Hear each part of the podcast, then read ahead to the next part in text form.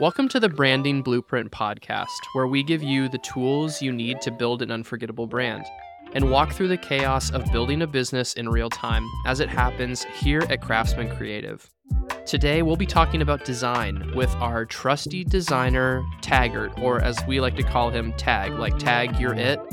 We're really excited for today's conversation where we dive into the more creative side of what we do for our clients every day.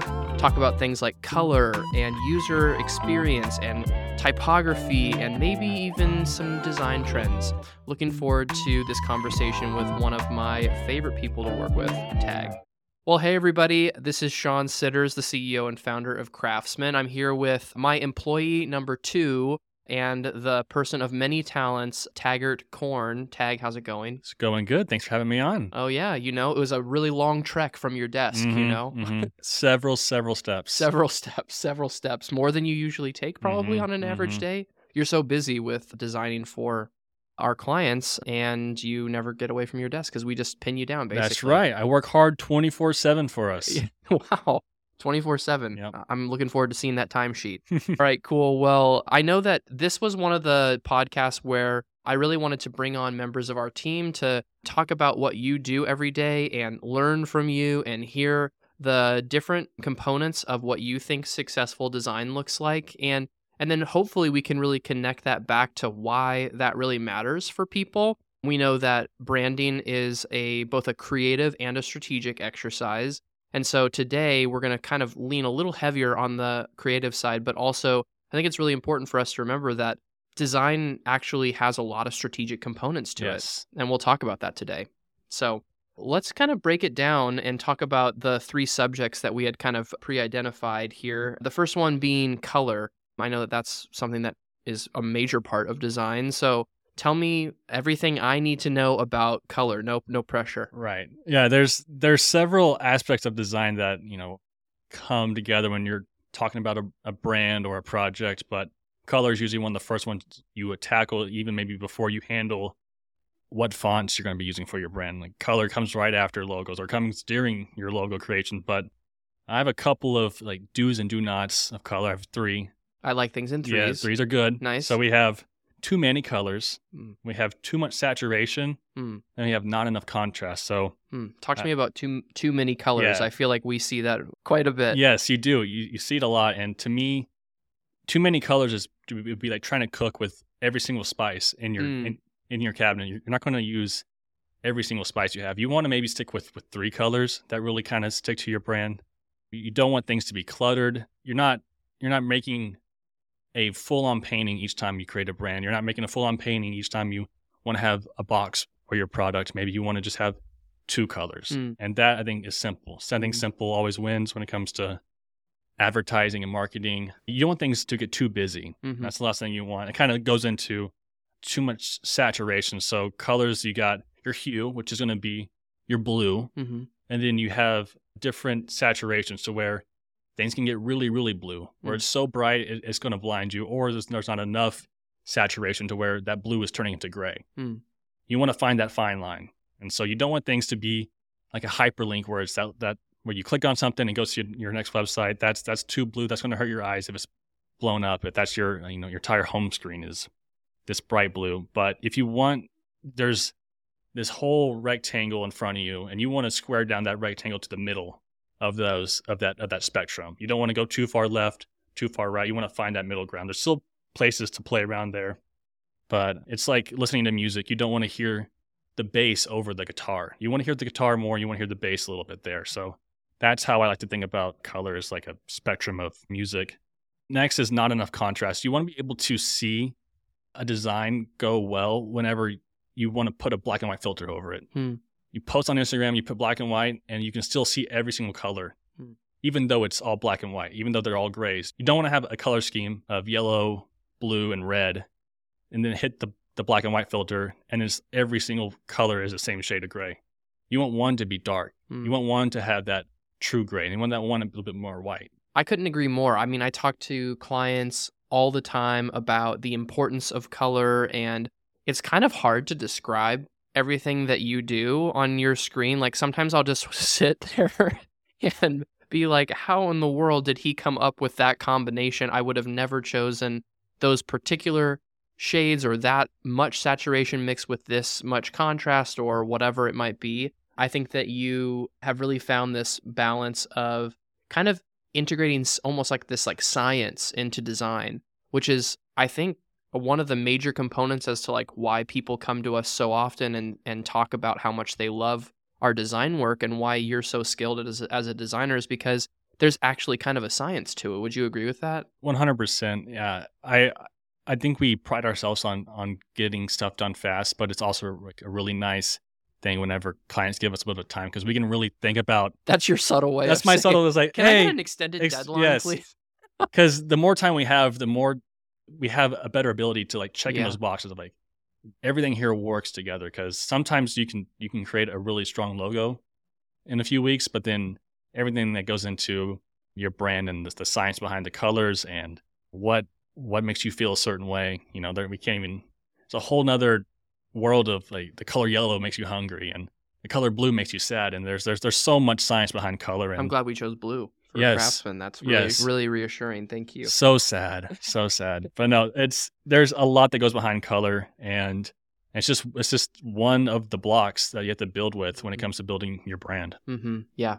I think you know it's really important for for us to always take everything into account. So let's talk about this concept of UI mm-hmm. versus UX. This is kind of like internal marketing speak, if you will. You know, for the marketers out there, you know, everybody knows what we're talking about. But at the end of the day, for your average business owner, you may have heard of those terms before and you may not have. But let's dive into the differences between those and how that can really impact whether or not a design is actually successful. Yes. Yeah. UI, UX is something that, you know, I heard all throughout school and I got them mixed up all the time, but UX is user experience, and that is how the product works, whether that's a pair of scissors or a website. The way that the product works, it will determine your user's experience. So you want to have a positive user experience. And so you want, whenever you click a button, it goes to the right spot, or you want the order to be correct. Mm-hmm. Whenever you scroll, everything feels smooth. And so,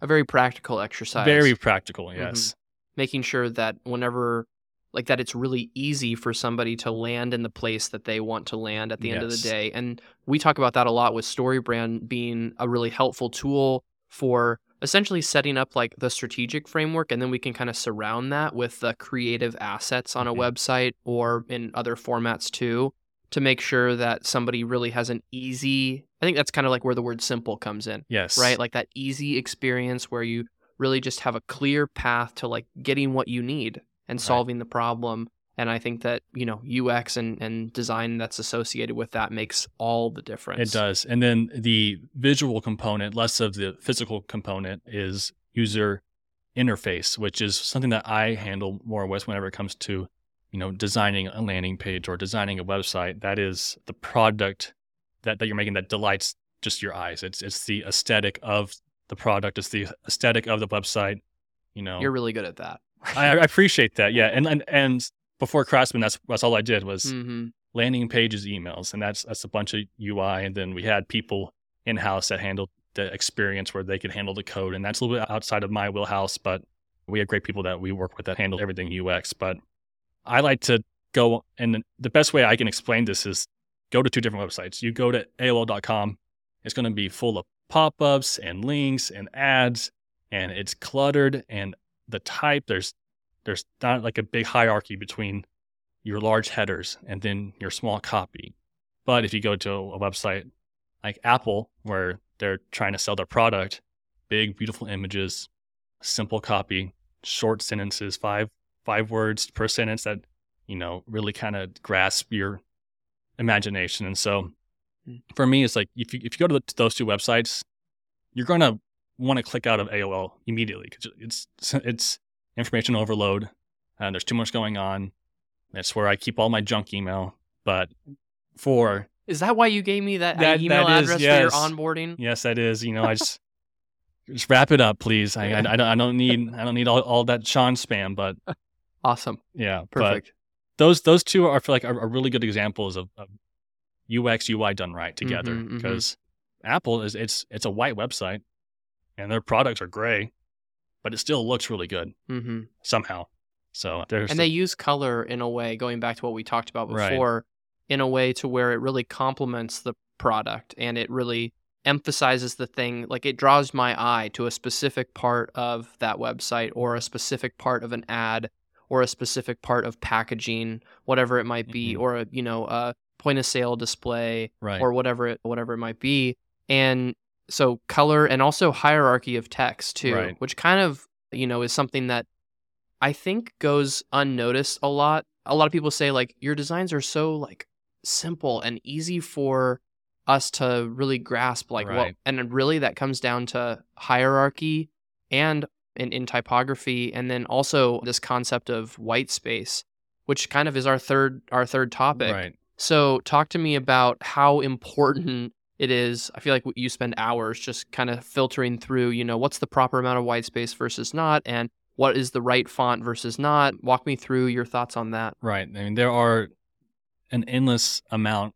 of typefaces and fonts out there, and I can spend, you know, countless hours just trying to find that like that right font to use for, let's say, a promotional post on Instagram or a flyer for your next event. There's probably only 50 fonts you could really choose from that are just they work well. You have your two different categories. You have your serif, which is or Times New Roman. It's just what's probably typed inside any any book. That font that has a wing at the end of it. Right. Or... The T's have those little characters, and and the I's are dotted nice and pretty. Then you have your sans serif, and just sans is I think is some languages word for without. There's there's no serif. There's no there's no little wings, and that's going to be what you see on your Nike T-shirts. You know, it's big blocky, really you know has that energy, but with when it comes to using your, your right font, which you know there's like I said an endless supply. It's using the white space is probably the most important.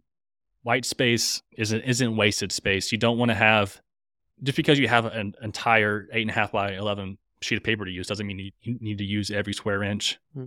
Let it breathe. You know, your living room breathes, your kitchen counter breathes. You don't want your kitchen counter cluttered with your forks and your knives. You, you just want your KitchenAid mixer and a toaster, and then you're good nice and simple. You love those analogies. I love. I mean, I love those yeah. analogies too. It's a podcast, you know. It's it's it's it's, it's for your ears, but I want to you know help visualize it, you know, because mm-hmm. you know everything like design isn't just hmm. done on a computer. It's it's what we use every day, and a lot of our decisions are made on design.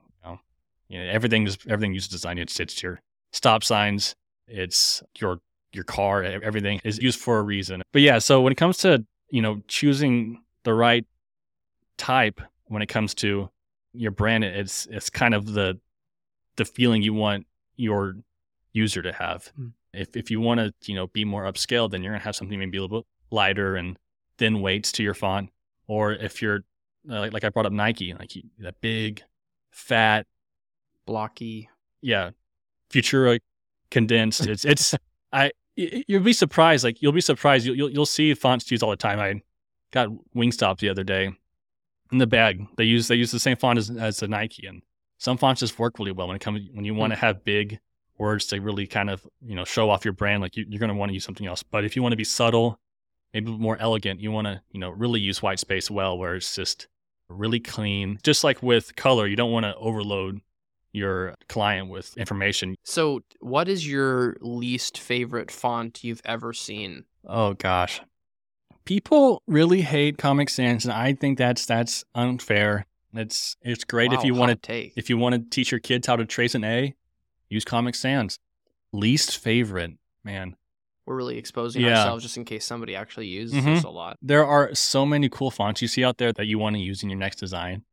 And for some reason, whenever you start using them, it just isn't working. Man, I wish I want to have an answer. I really don't. I don't like papyrus. Nuke. Oh yeah, Papyrus is is terrible. It's. I'm trying to think of like that makes a, me that makes me go back to like the sixth sixth grade, you know, like uh, youth group worship like screens with all the oh man, yeah. it was it was so bad back then, but we've arrived in like, a new era. Yeah, papyrus would work really well for if you're trying to do a sermon series on parting the the Red Sea. yeah, that's right. Maybe maybe that's what you're selling. If that's maybe what that's selling, what you know, that's Noah, a really strategic yeah. decision. If Noah had to name his boat like people name their boats nowadays. Maybe he used papyrus to write the art on the nose. oh, let's mock that quick. up later. Let's, I think we should. That sounds good. Cool. Well, I think that this has been a really helpful conversation, but wait, there's more. Mm-hmm. We planned a couple of thoughts around some trends in design. Yes. Tell me what are some of the things that you're seeing out there and what are what should our clients be paying attention to or what should this audience be paying attention to? Yeah. I feel like people are getting a lot braver when it comes to use of color. I know we talked about what not to do with color and sometimes those rules might contradict what this next trend is and sometimes design wants to break rules and I'm completely okay with that. But colorful palettes are coming back. I think it's this new thing of it kind of goes with this next trend is this modern nostalgia where, you know, everything from the 70s to Y2K is coming back where you want to have your your big bold lines and you want your blues and your pinks and your yellows all to live together. And that's kind of the new trend where I think people are getting more excited to, you know, have a bit more color when it comes to maybe their fashion or the products they use every day is that, that they're not afraid to kind of get out of that minimal beige taupe style. I think I think candy colorful palettes are coming back. I've seen that a lot recently. Mm-hmm. I like I'm just thinking about you know, the work that we've done together over the last couple of years. And I remember early on, we felt like we just like were naturally ending up, you know, with more subdued colors and with more masculine colors. Yes. And where I I've seen a lot more recently in the last year or so of, you know, clients pointing to examples that have these bright color palettes. Right. And they truthfully have no clue how to create an organized system around those colors. They just know what resonates. Yeah. And with them, and then I guess the exercise is not just helping them to pare that down, but also helping them decide whether or not that's what their target consumer actually yes. needs to be communicated with. And that's always a hard conversation, right? Because it's like, oh, I I love that too. Mm-hmm but let's talk about your target consumer. And a lot of times it actually does ladder up and line up. Yeah. But know, in some cases, you know, it's really important to think about who are you talking to? Like actually right. do some research or have us do some research or just spend some time to understand who is actually going to be consuming this beyond us in our in the inner circle of the marketing right. kind of lane. Yeah, it's a hard balance of deciding okay, what's going to resonate with our consumer and what's also going to what can we do to differentiate from our competitor. Mm. You know, you think of something I, I, think about a lot is you think about logos for air, like airlines. Think of United, and you think of American and Southwest. There's a lot of blue, and there's a lot of blue planes or white planes, and then you see Spirit. You're like, well, this is different. I don't want to fly on this big yellow plane, but there, there's like the magic school bus. Exactly, of, of but you know, sometimes it, it's good to blend in, but also it's also it's a good thing to stand out. But of course, at the end of the day, it's like, what is the consumer going to want? Are mm-hmm. they going to want a big pink plane or a blue plane? And and it's what's whatever you feel like is going to, to to do the best for your company for yourself. Hmm. What's something else you're seeing? I I've been really interested. I think this is a big part of color is how much thought it took for sports teams. I the NFL draft just happened, and it's really impressive to see, you know, how each like these are billion dollar companies, and you can tell that they spent a lot of time when it when it has come to color, and whether that's their jerseys and their helmets and their logos, they do things the right way. You know, there's a reason why the Lakers are yellow and purple. It's like those are complementary colors. They are opposites on the color wheel. Like there's a reason why those two colors worked really well together. The Seahawks are really unique. Like they have a bright, bright green in their color palette, but they also have dark blue and a gray. You know, there's there's a mix. So you don't have a a yellow team that's also lime green. You know, there's there's a reason why these teams I'm sure they do a lot of research and they go through a lot of logos and I'm sure they you know, exhaust a lot of resources to make these right decisions. And so, you know, seeing each logo pop up during the draft I was like, man, like the Cardinals yellow looks really good with their red. You know, it's it's really impressive to think about, you know, there are 32 teams and they're all even though there could be two red teams, but the Falcons and the Cardinals look totally different. Yeah. I totally agree. I love how your inner NFL nerd is coming yes. out on this. I had to drop one. Go Bears. I would say go Broncos, but I feel just utter shame. Thank you. Two your... teams that use blue and orange, but do blue and orange totally different. It's a really good point. It's a really good point. Great color scheme. That's right. Well, this has been really helpful, Tagg, and I think that for anybody who is thinking about how do you actually walk away from this conversation, not just feeling, you know, entertained and interested by what Tagg had to share, but, you know, how do you actually implement it? I think it is really pretty simple. Look into focusing your color efforts, make sure that whatever you're putting into your brand guidelines is been well thought out, that it doesn't just match what you are drawn to, but that you actually test it against the metrics that we shared today and also compare it to your target market at the end of the day. Compare it against your competitors and see how it actually works with your existing brand as it stands today. And I guess that's when you can kind of determine is does my brand stand up, mm-hmm. right?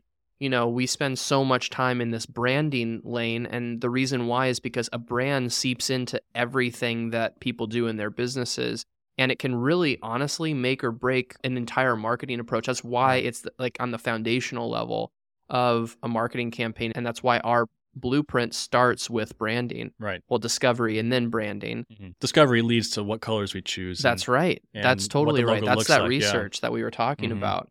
For those of you listening, we just encourage you to just test your brand against these things. Test your latest social posts, your latest print collateral, your latest update to your website and test it against the color and type and UX and UI metrics that we shared with you today. We hope that it's helpful. Tagg, it's always fun to connect with you. It's such a blessing for our team to have you lead our design efforts here at Craftsman, and I'm so grateful for the last two years. Thanks for being with us. Thanks for having me on the podcast. I really oh, appreciate yeah. it. You bet. Thanks, everybody, and we'll catch you with the next one. Hi, Mom.